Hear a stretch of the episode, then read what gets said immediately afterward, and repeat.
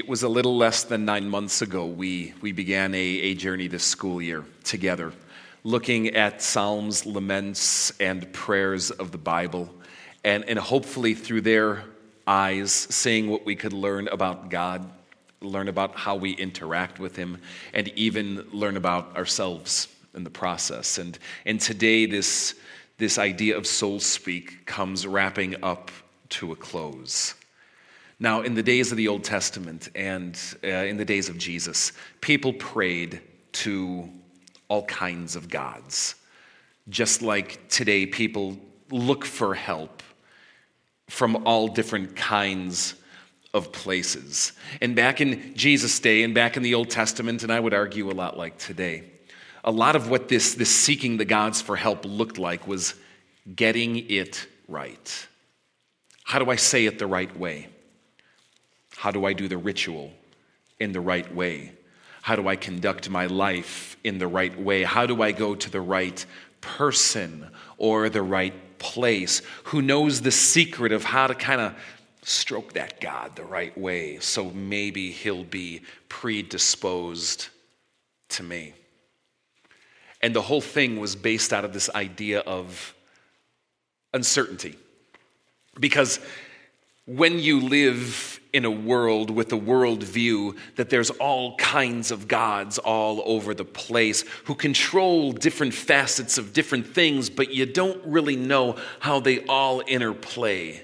It kind of leaves you in this place of always wondering and always guessing who's on my side, who do I have to get off my back, how does this God think of me? Because one thing was absolutely certain in the ancient world and in the day of Jesus there was no sense of an idea that the gods loved me. The best way, honestly, to think about the gods in the ancient world is the same way you think about the mob it's the mafia. They are powerful and have influence, they are dangerous. And at best, maybe they'll ignore me and I can get on with my life without interference. At worst, they're coming to get me, and I better do what's ever in my power to pay them off and keep the peace. This is how people thought about the gods in the ancient world. This is how I think many people think about God today. Not far from the idea of a mob boss who, at worst, is someone who is out to get you and that you have to appease, or who, at best, is someone that maybe you can garner a little favor from if you do the right things. There's a, a prayer I want to show you here today. It comes from around the time of Moses, but it doesn't come from the people of Israel or Moses, but from other people who were seeking the gods out of that place of uncertainty in their day. And, and, and here's how it goes The Lord, in his anger of heart, looked at me. The God, in the rage of his heart, confronted me. When the goddess was angry with me, she made me become ill. So you get the idea the guy's sick, right? Why am I sick? Because she's mad at me. The God whom I know or do not know has placed suffering upon me. Is it the one I suspect? Or is it one that I didn't even know that I crossed unwittingly? And although I am looking constantly for help, no one takes me by the hand. When I weep, they do not come to my side. I utter laments, but no one hears me. Straight up, is that like not the most depressing thing you've ever read? But I find people think of God this way. My experience is that today most people pray, regardless of what they believe. Even if they claim to be agnostic, even many who claim to be atheist, I know, at certain times and in certain ways, pray. But I think a lot like these ancient people, a lot of times I think when a lot of us pray, it's almost coming from that same place of uncertainty. Now, there's a, a passage in a psalm that I think is just so breathtakingly clear of the human condition. My soul thirsts for God, for the living God. I think most people pray because this is true. I think whatever we claim to believe, the reality is somewhere deep within our hearts there is a thirst for God, a hunger for God, a desire that there is a transcendent power or being who is bigger and in control, and we hunger for it.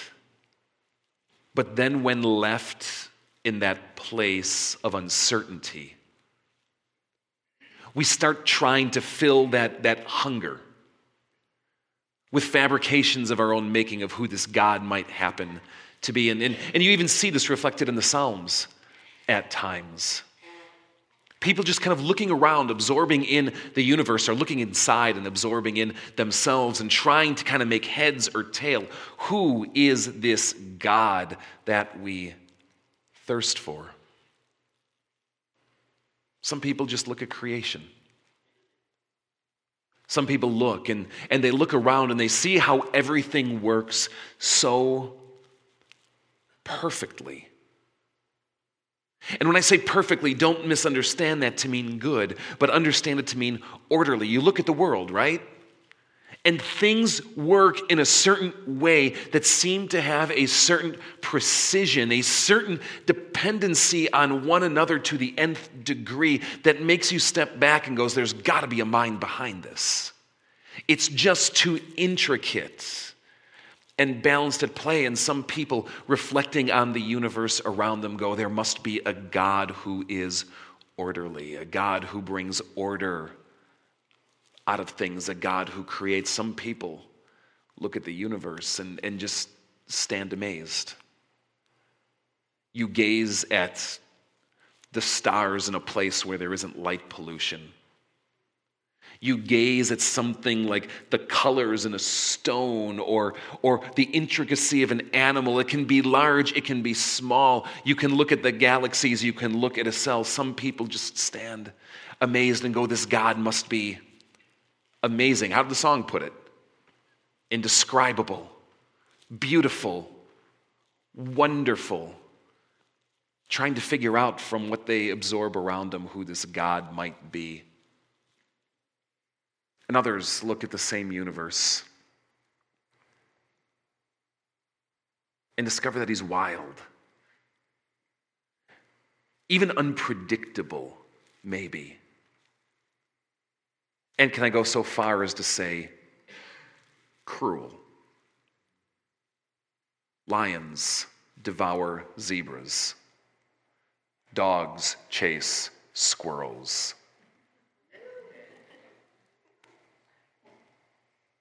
People blow up music venues. Insects fight for food. Storms level towns. It isn't a stretch to look at the world around and come to the conclusion that it's a cruel place. That this place of order, this place of beauty is also chaotic and cruel, and people hungering for God and thirsting for God try to, I think, make sense of God in their place of uncertainty and glean from what they see around and fabricate a God to take that place. There's a, a movie, I think, that illustrates this amazingly. I don't know if you remember it. It was back in, uh, I think, 98 or 99 called The Thin Red Line. It was, it, it was a film based on an autobi- uh, autobiographical account of, of a man who, who lived and fought in Guadalcanal in the Second World War. And the movie is a little bit different than the classic war movies like Saving Private Ryan or, or Platoon, if you go to the Vietnam era, or even more of the modern day ones like 13 Hours or Black Hawk Down that you might see today. Because going through this movie, you see this intentional juxtaposition of two things nature as beautiful and nature as cruel and there's a thin red line that separates it. You follow different soldiers who are experiencing what it's like to be in the heat of battle, and you're seeing the horror of war, while on the very opposite side of the island, other soldiers in the exact same place are marveling at stars they've never seen, are enjoying the waves crashing on the shore, are admiring the beauty of, of an animal or a tree. The movie, even within the same battle scenes, will show everything from the horrors of war to sometimes a Buddhist monk serenely meditating while the combat and conflict goes around him. But it's easy in our uncertainty to fabricate who we think this God is supposed to be, but we hunger for him.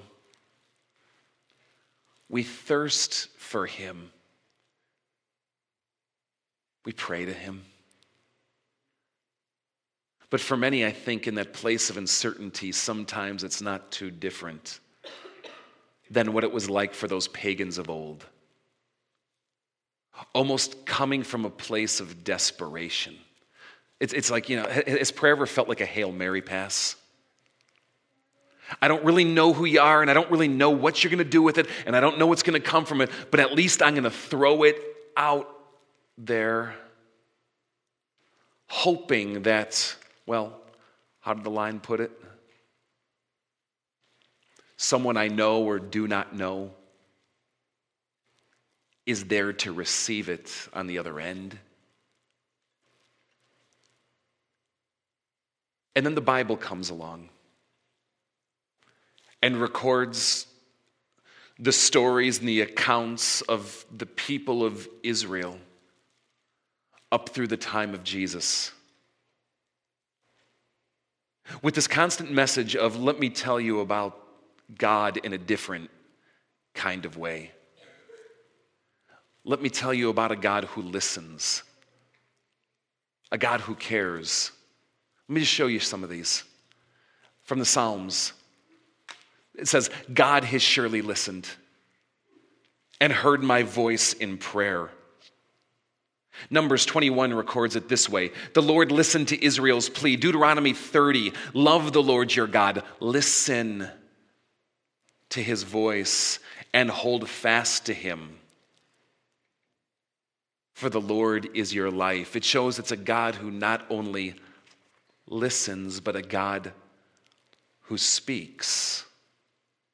Here's how one passage puts it Even through men of strange tongues and through the lips of foreigners, I will speak to the people. I will speak in every conceivable way, this passage is getting at, to get them to listen.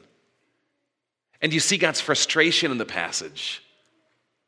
It's almost a why won't they listen when I speak. And some of my favorite passages are the ways that seem to describe God the way that I kind of think like a dad trying to coach his three year old along who's trying to explain something. Have you ever had this moment?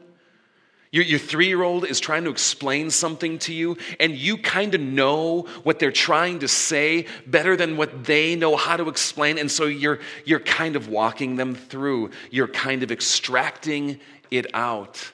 I love how Paul writes that the Spirit of God helps us in our weakness. We don't even know what to pray for, but the Spirit intercedes with us, with groans even at times, that words cannot express.